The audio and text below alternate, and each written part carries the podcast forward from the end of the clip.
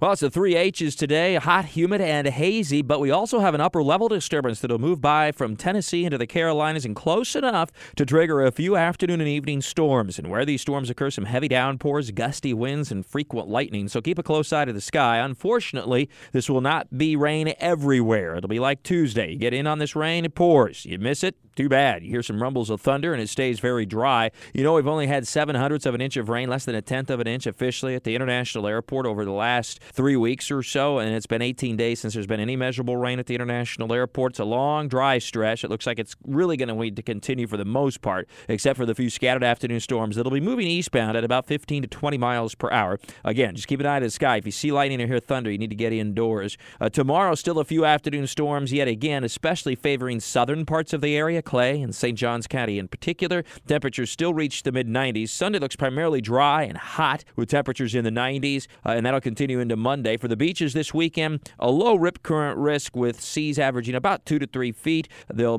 water temperatures up around 82 to 83 degrees, quite warm actually. We'll look at uh, a wind that'll be generally out of the south and southwest at about 5 to 10 miles per hour, occasionally 15 miles per hour until the sea breeze kicks in and shifts those winds to out of the east and southeast by later in the afternoon, and it'll drop the temperature then several degrees. Next week, it does look like we get more of an onshore flow developing by the middle of the week, so it'll be cooler at the beaches, not as hot inland, and there will be at least a chance for a shower or a thunderstorm, mainly early in the morning closer to the coast, more inland in the afternoon as we get into the middle of next week. We turn the calendars to June today. The average high temperature, uh, rather, turn the calendars to June tomorrow over the weekend. The averages for the 1st of June, a low and high of 67 and 88 respectively. By the end of the month, the average low 72, the average high 91. We average 6.45 inches of rain as it's usually the start of our wet season. Let's hope that's sooner rather than uh, later for us this uh, coming month. Sunrise on the 1st at 6:25 a.m. will set at 8:24 p.m. Sunrise at the end of the month at 6:28. Sunset at 8:33. We gain just 6 minutes of daylight during the month of June and we start to lose some of that daylight already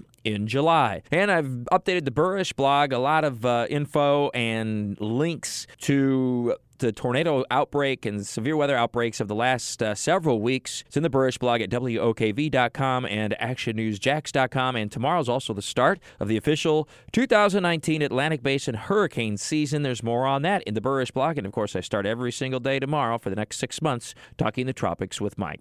Have a great and safe weekend. Lots of sunscreen and lots of water with all your weather all the time. I'm Chief Meteorologist Mike Buresh from the CBS 47 at Fox 30 Action News Jax First Alert Weather Center for News 104.5.